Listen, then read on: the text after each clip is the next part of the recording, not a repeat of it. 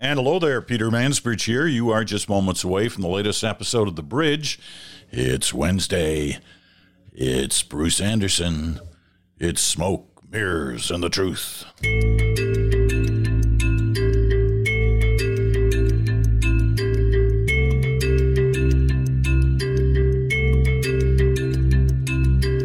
Yeah, we call Wednesdays SMT because we're into that, you know, the, that headspace where you can just use the initials because, of course, everybody knows what you're talking about when you just say SMT. Or the- I get confused by these little acronyms or whatever they're called. Um, I see them in text messages from my daughters and all over the internet, and I feel so old sometimes because I don't know what they all mean. But I do remember what SMT means, so carry on. Yes, it means smoke, mirrors, and the truth, where we try to determine what's like what's real and what isn't real, what's a little bit of cover with smoke, a little cover with mirrors, or is it really the truth? The problem with politics, when you cover it, so much of it is S and M. Often, so little of it is T. Spoken like a lifelong journalist. That's right. Not too cynical, but maybe. Yeah, maybe. Let's give it a go. You're well. Is, is there snow on the ground in Ottawa yet? Yeah, there is. There's not a ton of it. It's not like a foot deep or anything like it's going to be in a few weeks, but it's uh, yeah, it's white. So we're into it's a little too white. We're into yeah. it. Winter is mm-hmm. upon, upon us. Mm-hmm. Well, the other thing we're into, and in a big way this week, uh, is the final days of the actual testimony before the uh, Convoy Commission. Um, and this week's interesting because it's cabinet ministers, and it will eventually be the prime minister uh, by the end of the week. Um, yesterday, we finally got to what has been one of the, I don't know, unanswered questions about it all. What was it that finally tipped the scales for the government to go into um, uh, calling for the Emergencies Act? And that's what this commission's all about. Uh, if you recall back in the early days of this year, the public safety minister, Marco Mendicino, um, said a couple of times and then never expanded on it or gave full details on it was that there was something that indicated to them um, advice they were getting uh, of a very dangerous nature within the protest movement.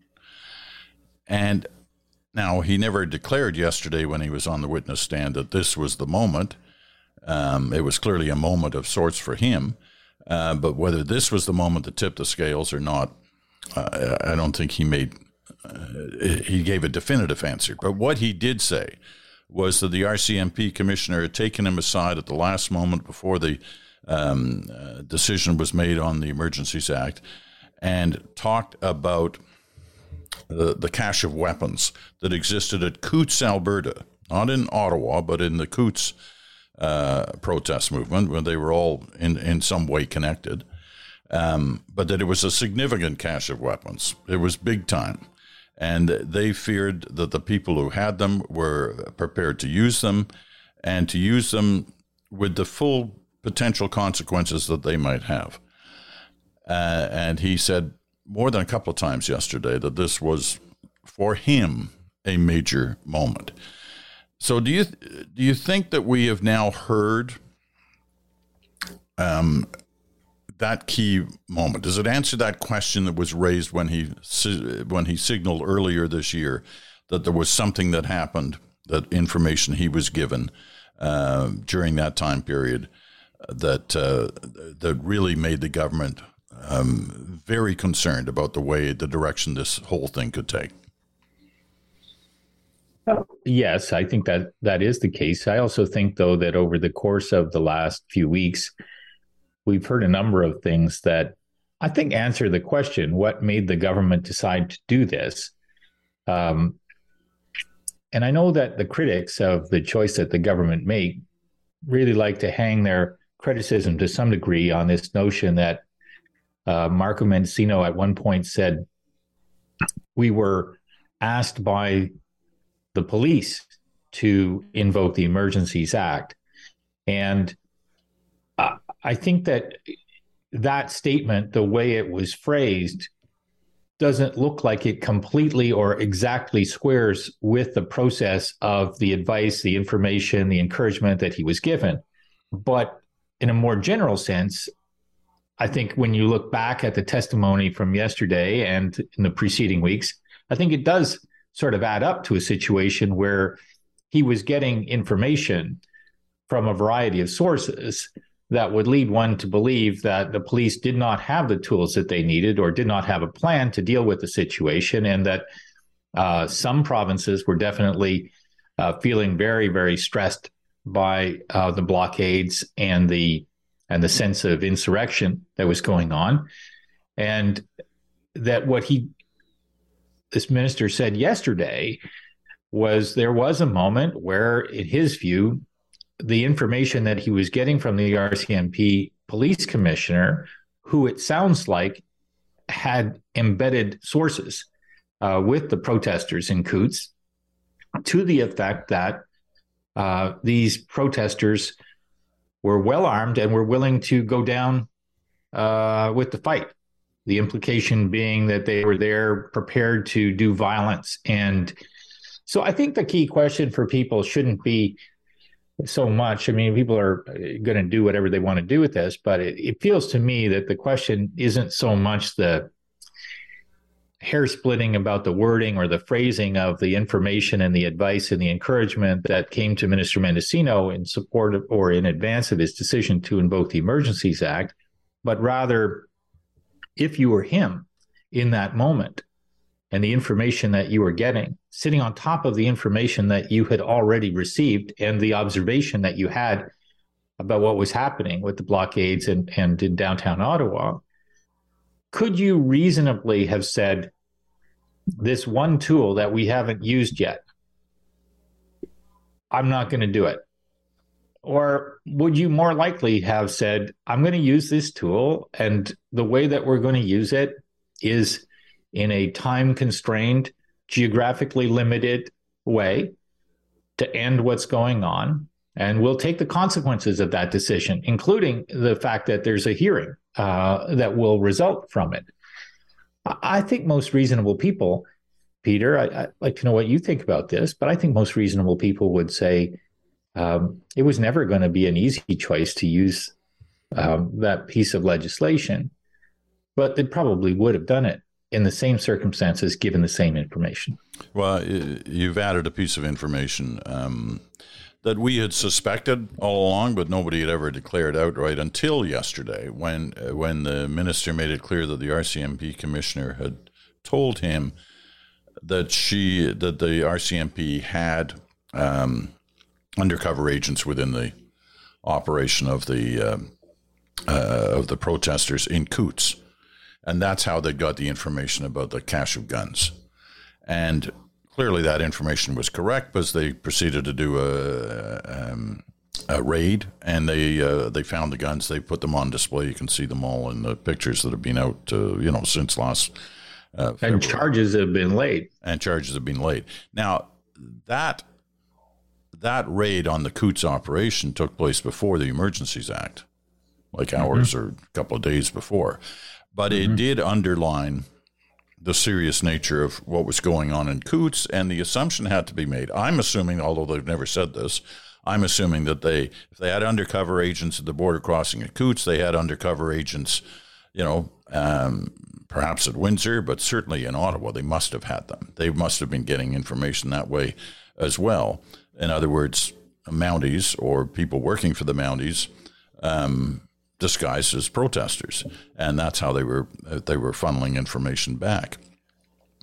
Um, so you know things have been coming out in uh, you know through these through these hearings that that paint a you know a a, a, a, a much clearer picture of what was going on. And we've seen some bizarre moments. We saw this whole episode uh, yesterday of the lawyer for the protesters, or one of the lawyers for the protesters, basically getting thrown out because of accusations he was making about um, who had or had not been carrying the Nazi flag at uh, one of those early days of the uh, the protests and the and the reaction of the person who uh, this lawyer had named and his company, they turned out to be, you know, very much aligned with the Conservative Party. So it didn't didn't quite seem to make sense. Uh, that whole, you know, that whole uh, uh, disclosure or or um, uh, an attempt at a disclosure.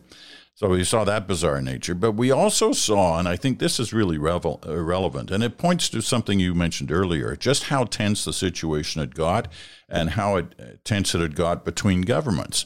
Now, you know, Dominic LeBlanc, the Intergovernmental Affairs Minister, testified yesterday as well, and he talked about an exchange of uh, conversations and notes that he'd had with the Alberta Premier at the time, Jason Kenney.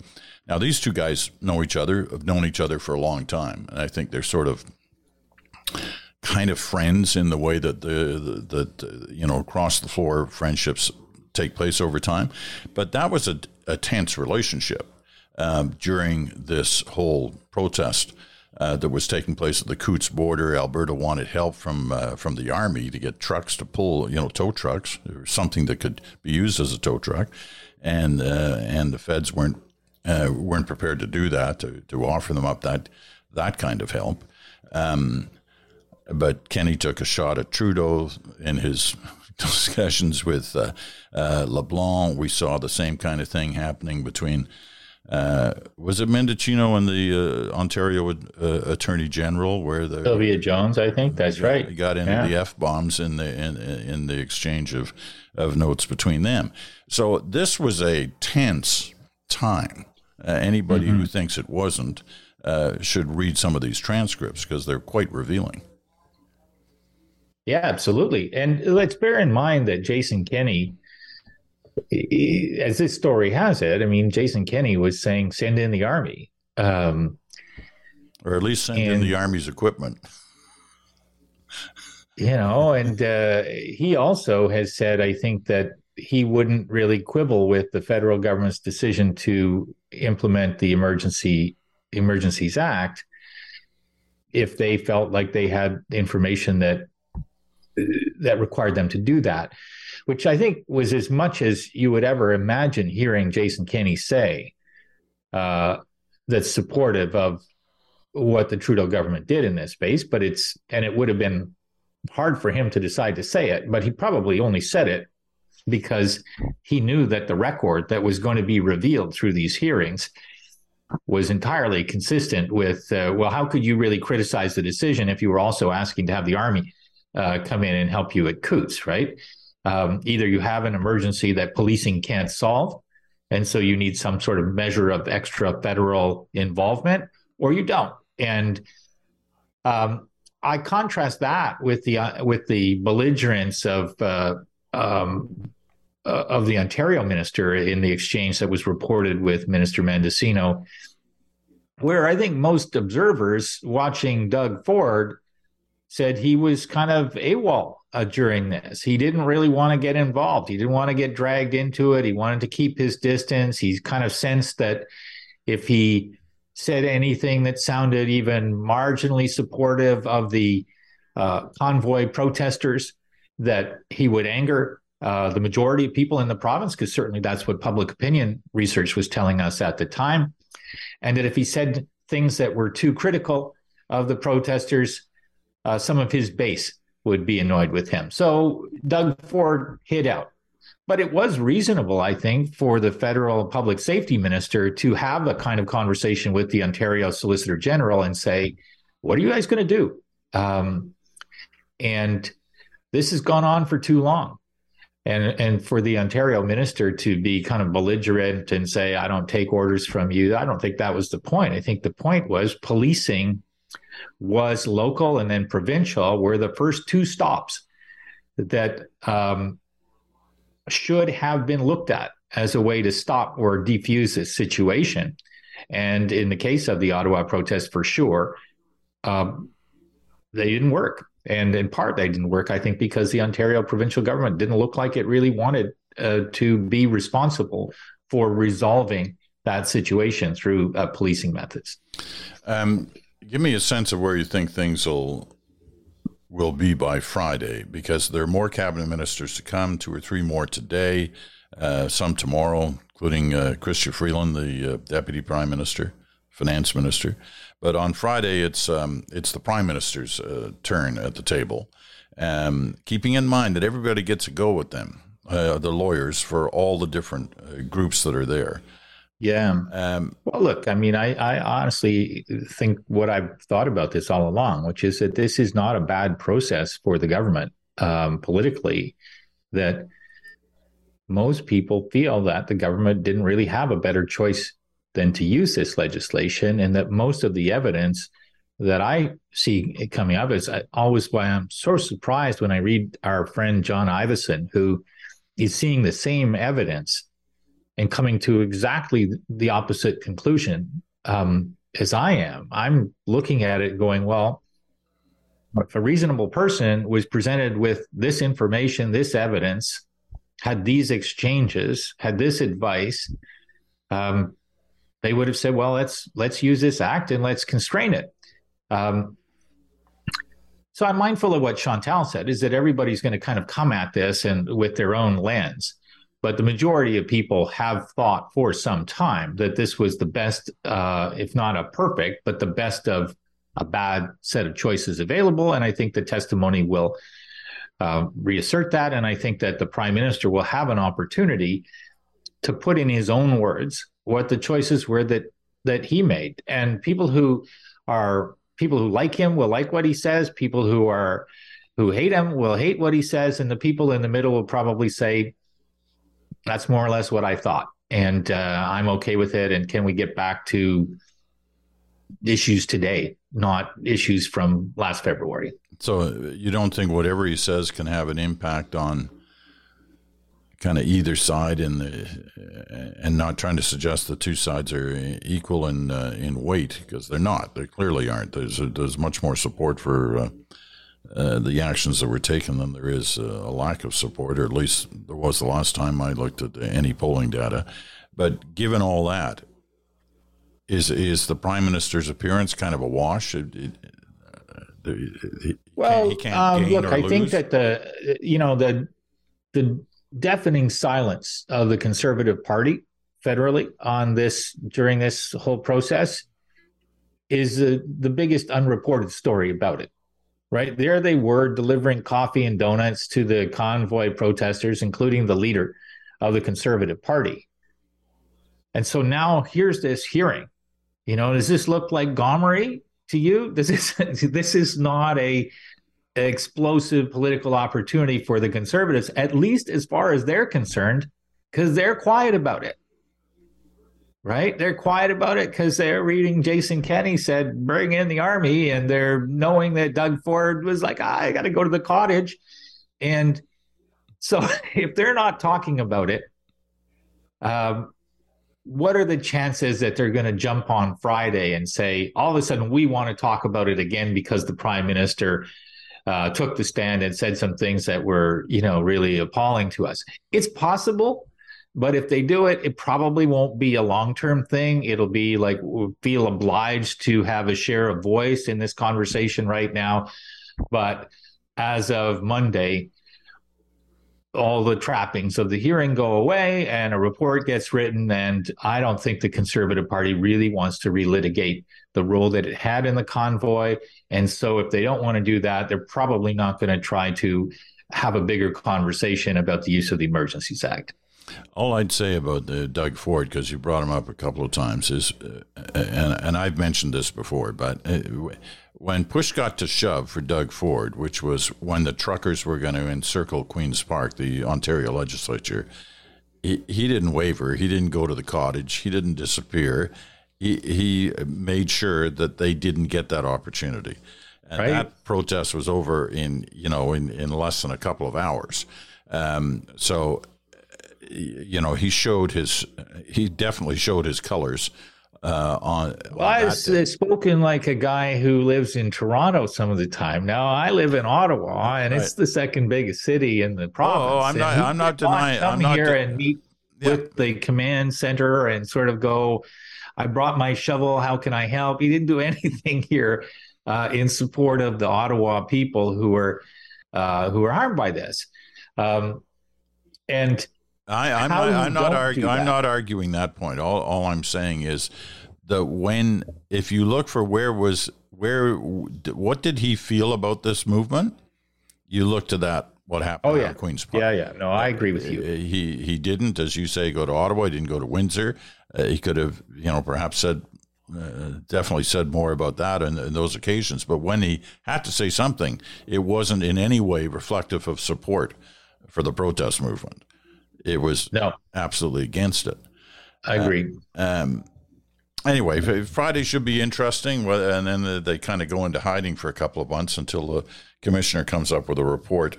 And uh, I confidently predict, though, if you say, you know, your question is like, what effect will it have an effect on anybody? I am absolutely certain that the people who are enraged by Trudeau every day for whatever he says or does, they're going to be enraged on Friday uh, by whatever he says and how he says it.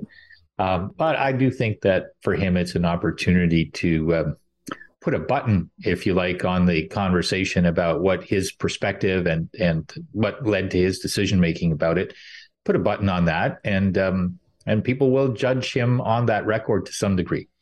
The one thing I'll uh, I, I, will say, and uh, it'll be interesting to hear him being asked, as, as I'm sure he will, which is why didn't you sit down they wanted to talk with you directly. Why didn't you sit down with them? And I, you know, I have a lot of trouble. No matter how you might feel about Trudeau, and I know the feelings run deep both ways uh, on the uh, on the prime minister. But no matter how you feel about it, I find it awfully hard to imagine why he would have even for a moment considered sitting down with some of these people when you looked out at that crowd. Now, you know, the Nazi flag, there may have just been one or two one is bad enough.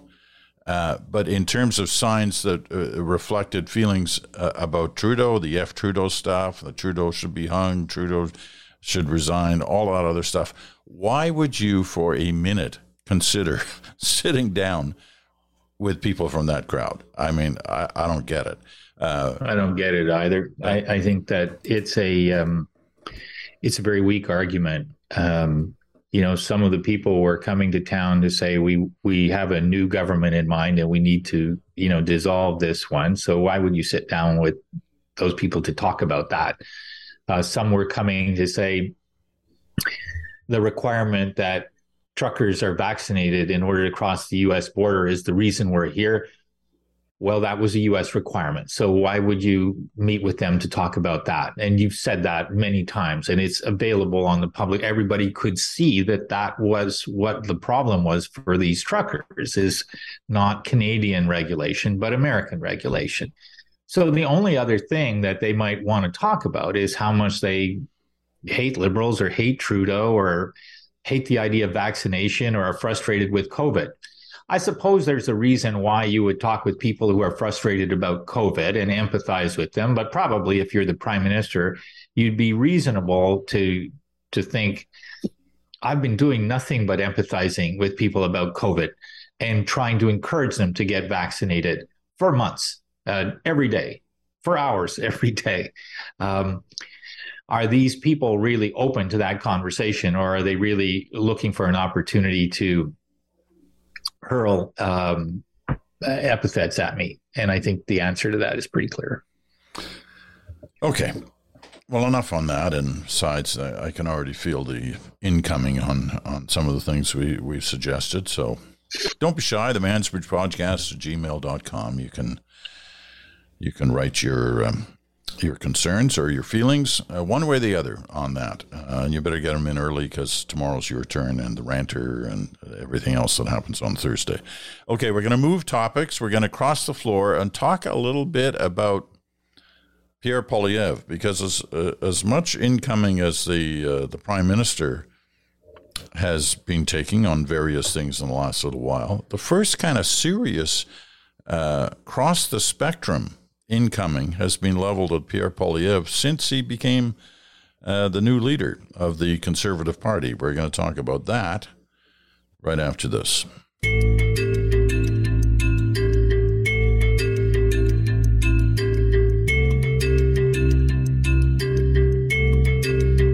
And welcome back. You're uh, listening to Smoke Mirrors and the Truth on the Bridge on SiriusXM, Channel 167, Canada Talks, or on your favorite podcast platform. Or because this is Wednesday and like Friday, we also have a video version of the uh, podcast available, and you can find it on my YouTube channel. And once again, if you're not sure how to get that, you uh, you can subscribe and it's free. There's no charge. Uh, just go to the link that's on either my um, Twitter bio or on my uh, Instagram bio, and just click on that. It'll take you there, and away you go. Um, and we're having fun doing it. I mean, this is this is not a high level video production. It's like basically the webcams of of Bruce's and mine on this day, and Chantal added on on Friday, and so you get to see what our our little studies or homes or hotel rooms or wherever we happen to be look like. Now, is that exciting or what? I mean, what could be better than that? What, That's some quality content there. The quality content, and it probably explains the uh, the amount of the subscription fee that's involved in, in, getting this. Anyway, we have fun. There have been a lot of requests to do this, so so there you go. It's there. Um, all right, Pierre Poilievre. Now, when he initially said these things, um, basically about uh, safe injection sites, drug policy.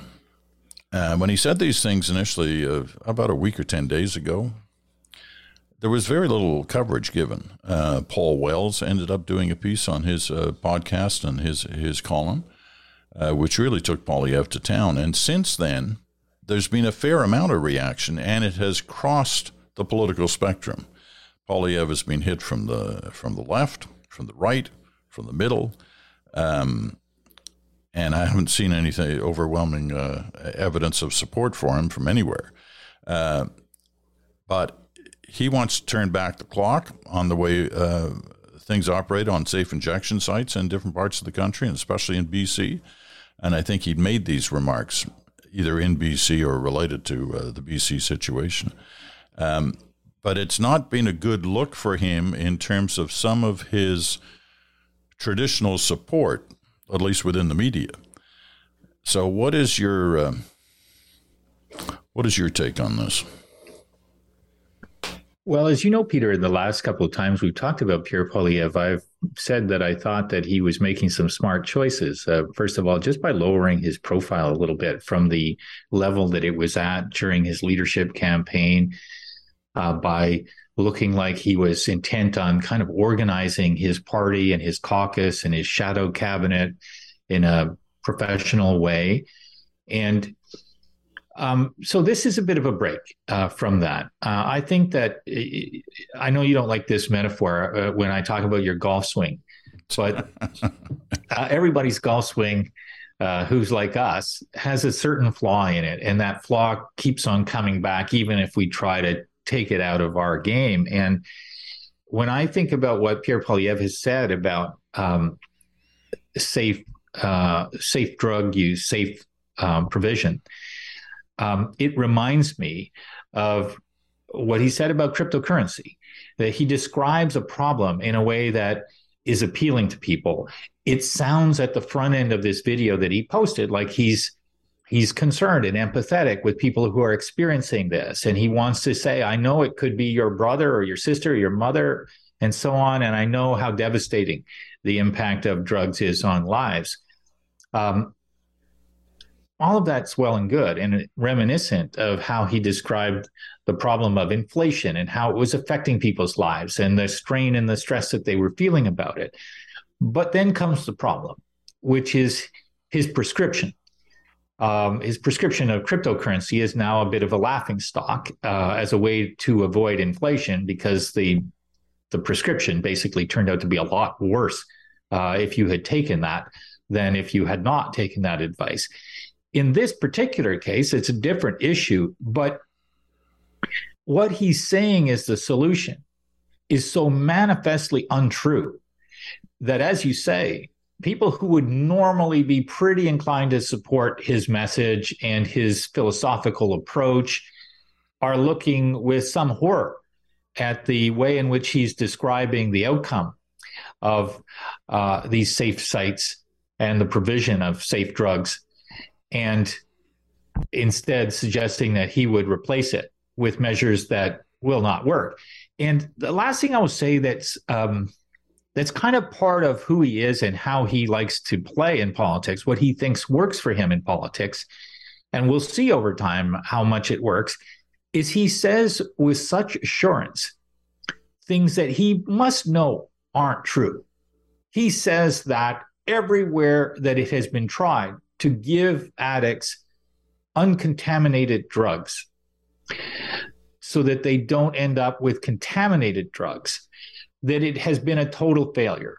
Well, if the measure of failure and success or success about this is how many people die from drug use, the evidence is not even close to equivocate. It's absolutely clear that a huge problem, a huge number of deaths are associated with people desperately getting supplies of drugs on the street that are contaminated, and that's why they die. And the provision of prescription grade drugs through a pharmacy, through a program, saves lives. So you have to conclude that what he's doing is not talking about how to save more lives of people who are addicted to these drugs, but it's some sort of a quasi law and order a message. It's some sort of um, it's less about empathy and solutions for that problem experienced by the addicts, and more about the idea that uh, there are forces in society that are making our society worse, including the the pushers of these drugs, um, the criminals, and uh, you know, there's nothing really wrong with him saying, I want to stop the pushers and I want to stop the import and I want to stop the criminal activity that surrounds drugs. That makes perfect sense to a lot of people. But to say that we should do that and not this is, I think, what is really properly horrifying people who, like Paul Wells and others and Chris Selley, who've looked at the evidence and said, no, no, that's not right. That is not, that will result in more deaths. If the um, if the numbers are so easily attainable and accessible to show that it doesn't that what he's saying doesn't make sense or isn't true, um, I wonder where you know I, I wonder where the people are on this. You've given us a sense of why he might have said it, um, but what's the appeal out there for on this on you know I, I, understand the law and order stuff, but on the, the straight issue of um, safe injection sites. Uh, I think it's a miscalculation. Have you done data on, on this? Yeah. Yeah. I mean, look, I think it's a miscalculation on his part, but I think the calculation is um, he just saw a, a, municipal election in Vancouver where uh, the issue of homelessness and drug use uh, was very prominent. So he's out there and he's delivering a message to maybe swing voters who are open to the idea of voting conservatives in the lower mainland saying, I get what bothers you. This is what bothers you. And, and the video in question has a lot of scenes that will be familiar and disturbing to people who live there. Um, and as I say, the first part of that video makes perfect sense from a political standpoint. The second part is all smoke and mirrors. Uh, it's not truthful. And why is he doing that? I don't know. I mean, I don't think it's because he has access. To, well, it isn't because he has access to data that tells him that these policies are a total failure. It's because sometimes when people see a problem and they kind of think, "Oh, it's it's complicated," um, a politician comes along and says, I'm going to give you a simple sounding solution. And I'm going to say a simple sounding thing, which is that if you give addicts more drugs, that's not going to make addiction go away. But of course, that's not the point of those policies. The point of those policies is to keep people from getting uh, contaminated drugs and dying from those drugs. So he's substituting um, at the back half a solution uh, for a problem. Well, he's basically characterizing this policy idea as the thing that is making addiction happen, which isn't the case. It's not designed to deal fundamentally with that problem. It's designed to keep people from dying from overdosing with contaminated drugs. So, a lot of smoke and mirrors in the second part. This idea of if I tell people simple sounding things like, why would you give people drugs if, uh, if they're addicted? That's got to be a, a failed idea people sometimes are very susceptible to the idea, uh, to the expression of something that sounds so simple, kind of sounds logical, um, unless you take a, a closer look at what's the purpose of the policy and actually how has it worked. It doesn't solve the problem of people who are homeless, who've experienced uh, mental illness or trauma, and who are addicted to drugs. That's still a problem and I think politicians across the spectrum will say it's a problem and we don't have all of the solutions in place. And it's probably a problem that's going to continue to get worse. But dealing with this one issue of people dying from contaminated drugs, this policy that he's very critical of is a good way to do that. It saves lives. Um, okay, I didn't frame my question very well there, but simply it's like where where are the where are Canadian people on safe injection sites? Have you asked that directly? And if you have, what? what yeah, I mean, people if they it's it's a little bit complicated in the sense that if people live in proximity uh, to people who are suffering from addictions, they're anxious. Um, there's a sense of fear. Uh, there's a uh, a sense of frustration at the society's inability to kind of grapple successfully with this problem. And there is a, a degree to which, if you present people with the idea that government will provide safe drugs for people who are addicted, um, some people intuitively say, well, that's not going to solve the addiction problem, right?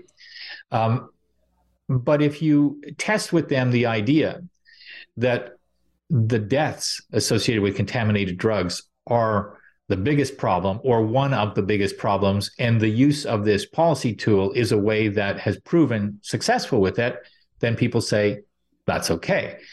But the idea that it's the only solution that is tried is partly what Pierre Poilievre is is saying here, which is that there's this big problem, and the only thing that governments are doing is giving safe drugs to people who are addicted. And that's not a fair way to characterize the problem. It's not true that there isn't a, a, an effort to uh, to control and limit uh, the amount of drugs that are coming into the country. It's not true that there isn't um, a range of other supports that governments are straining to provide to people who uh, fall victim to these addictions. Uh, and I guess the other thing that occurs to me, Peter, with this is that, and it's a little bit associated with your public opinion question, is that a lot of people know somebody who has suffered with an addiction. A lot of people know somebody who has um, who's been victim of an overdose. Um, this is a really, really common uh, story in our cities now. And a lot of young people have lost friends or acquaintances uh, to fentanyl overdoses. And so I think the miscalculation politically associated with that is in part w- with urban and younger voters and maybe the parents of younger voters who will look at this and say, I can't be completely dispassionate about the deaths from this. I know people who've lost their kids. And I think that's a, that makes it a different issue um, and uh, a human empathy question, not just a law and order question. All right. Um, we're almost out of time. A, quick last question on this. Do the liberals have to be careful on how they uh, respond to this. I mean, they're they they've, they're go- still going to town, and I assume will go to town until the day of the election, whenever that is, on the cryptocurrency stuff because they, they're milking that for all it's worth. Uh, and it's an embarrassment for the conservatives and for Poilievre in particular. But on this one, you've you've talked about how complicated this issue can be, and how careful one has to be in what they say and how they handle it, and what they feel about it. Uh, as a result of all that, do the Liberals have to be very careful about what, if anything, they say? oh, yeah. yeah, this? no, they have to be careful all the time with Pierre Poilievre. He's, he's quite an effective uh, politician. And um, and so if I'm being critical of what he's saying about this, it's it's within the context of thinking that he's um, he's clever um, and he understands how he communicates. Doesn't mean that there aren't errors in there. Obviously, I, I think there are, but I think that um, liberals can't look at him and say this is um, this is amateur hour. I, I think where the vulnerabilities are uh, that liberals will probably want to exploit are in two areas. First of all, the, the tweet that he used to push out this video had two lines in it. Everything feels broken, but we can fix it. Now, there aren't that many people who believe that everything feels broken. And the more that Poilievre inhabits the everything feels broken space, it sounds a little bit like Trump. The whole, you know, everything about America is awful. Um, Canadians don't feel that way about their country, and I don't think Americans mostly feel that way. I mean, obviously, in their blue or red system, you know, there's a lot of partisans who say, yes, if Democrats are in charge, everything is bad. That's not the situation that we have in Canada. People in Canada will say, this is the best country in the world in which to live. Some things aren't working very well. That's our natural setting. It's been our natural setting for the 40 years that I've been doing public opinion polling. So you shouldn't overstep that line and say everything feels broken unless you're absolutely sure that the public is with you, not just on that everything is broken, but on the how we would fix it, which brings me to the second point. But we can fix it. True. Um, but if you then propose cryptocurrency or uh, a mistaken idea for a healthcare policy to save lives, you're going to run into a problem that's going to accumulate over time, um, where your critics are going to be able to say every time you say everything is broken, that's first of all, that's wrong. But some things are broken, and the things that you propose to fix them are proven bad solutions. And that's, I think, the vulnerability that he needs to kind of be careful about if he wants to be politically successful, because his instinct might be to characterize these simple law and order sounding solutions as being uh, you don't have to worry about this if you elect me. I'm going to take care of one of the many, many, many problems that Canada has, and I'll do it just like that because I'm not Justin Trudeau and he has all the bad ideas. It will work with some voters, but over time, I don't think it will. And Danielle Smith in Alberta is a kind of a, a an object case uh, for him of somebody who has up until well yesterday i guess she was sort of saying look i'm not a talk show host anymore and i don't really want to be held responsible for some of the things that i've sort of advocated before because people change and you change your mind and everything else. Good for her for doing that. But this idea of i'm going to reach for the bad policy idea that kind of sounds good in my ear as I as I kind of say it to myself. Uh, that's a bad instinct. That's why governments have experts and knowledge and accumulate information and and we can look around the world at policy ideas that work or that don't. Okay, that's going to wrap it up uh, for this day. Uh, my only last point is yes, I have a basic flaw in my golf swing. I've just had, one. I've had just one. Uh, it's only one. Um, it tends to ruin my whole game, but it, nevertheless, there is only one. But I, I admit it. I concede that is correct. That's true. I've had it all my life. Um, but it's in my golf swing. I can recover as I move down the fairway. You that's, on the you on the other hand have a great golf swing, terrific golf swing. You're good off the tee, you're good off the fairway, but then you get down to where the real money's made the crunch area and that's on the green and putting. And especially, you know, everybody can miss a putt from 20, 30 feet. That's kind of expected. But when mm-hmm. you're like inside the leather almost, like you're in the last couple of feet from the hole, those should be almost automatic. They should be. And, and, you know, when I golf with other people, they are. It's called a gimme. They say, take that putt. You don't need to prove that you can make it. but with you, it's a little bit more of a struggle. It is. Anyway. And I, you know, I watch you quivering, your knees shaking and the whole bit. And it's sad. It really is. It's sad. But breaks you up. Nevertheless, it's a great game and we love it. Um, all right, my friend. Uh, good to talk to you as always. And uh, Bruce will be back on Friday, of course, with Chantal for Good Talk. Tomorrow, it's. Uh, your turn, your opportunity to weigh in on any number of the su- subjects we've had this week. So, but please get your letters in right away. Um, the Mansbridge Podcast at gmail.com, the Mansbridge Podcast at gmail.com. And Thursdays also means the Random Ranter. He's warming up in the bullpen, as we say, and uh, I'm sure he's got something to say tomorrow. But that's it for this day. For Smoke, Mirrors, and the Truth, I'm Peter Mansbridge. Thanks for listening. We'll talk to you again 24 hours.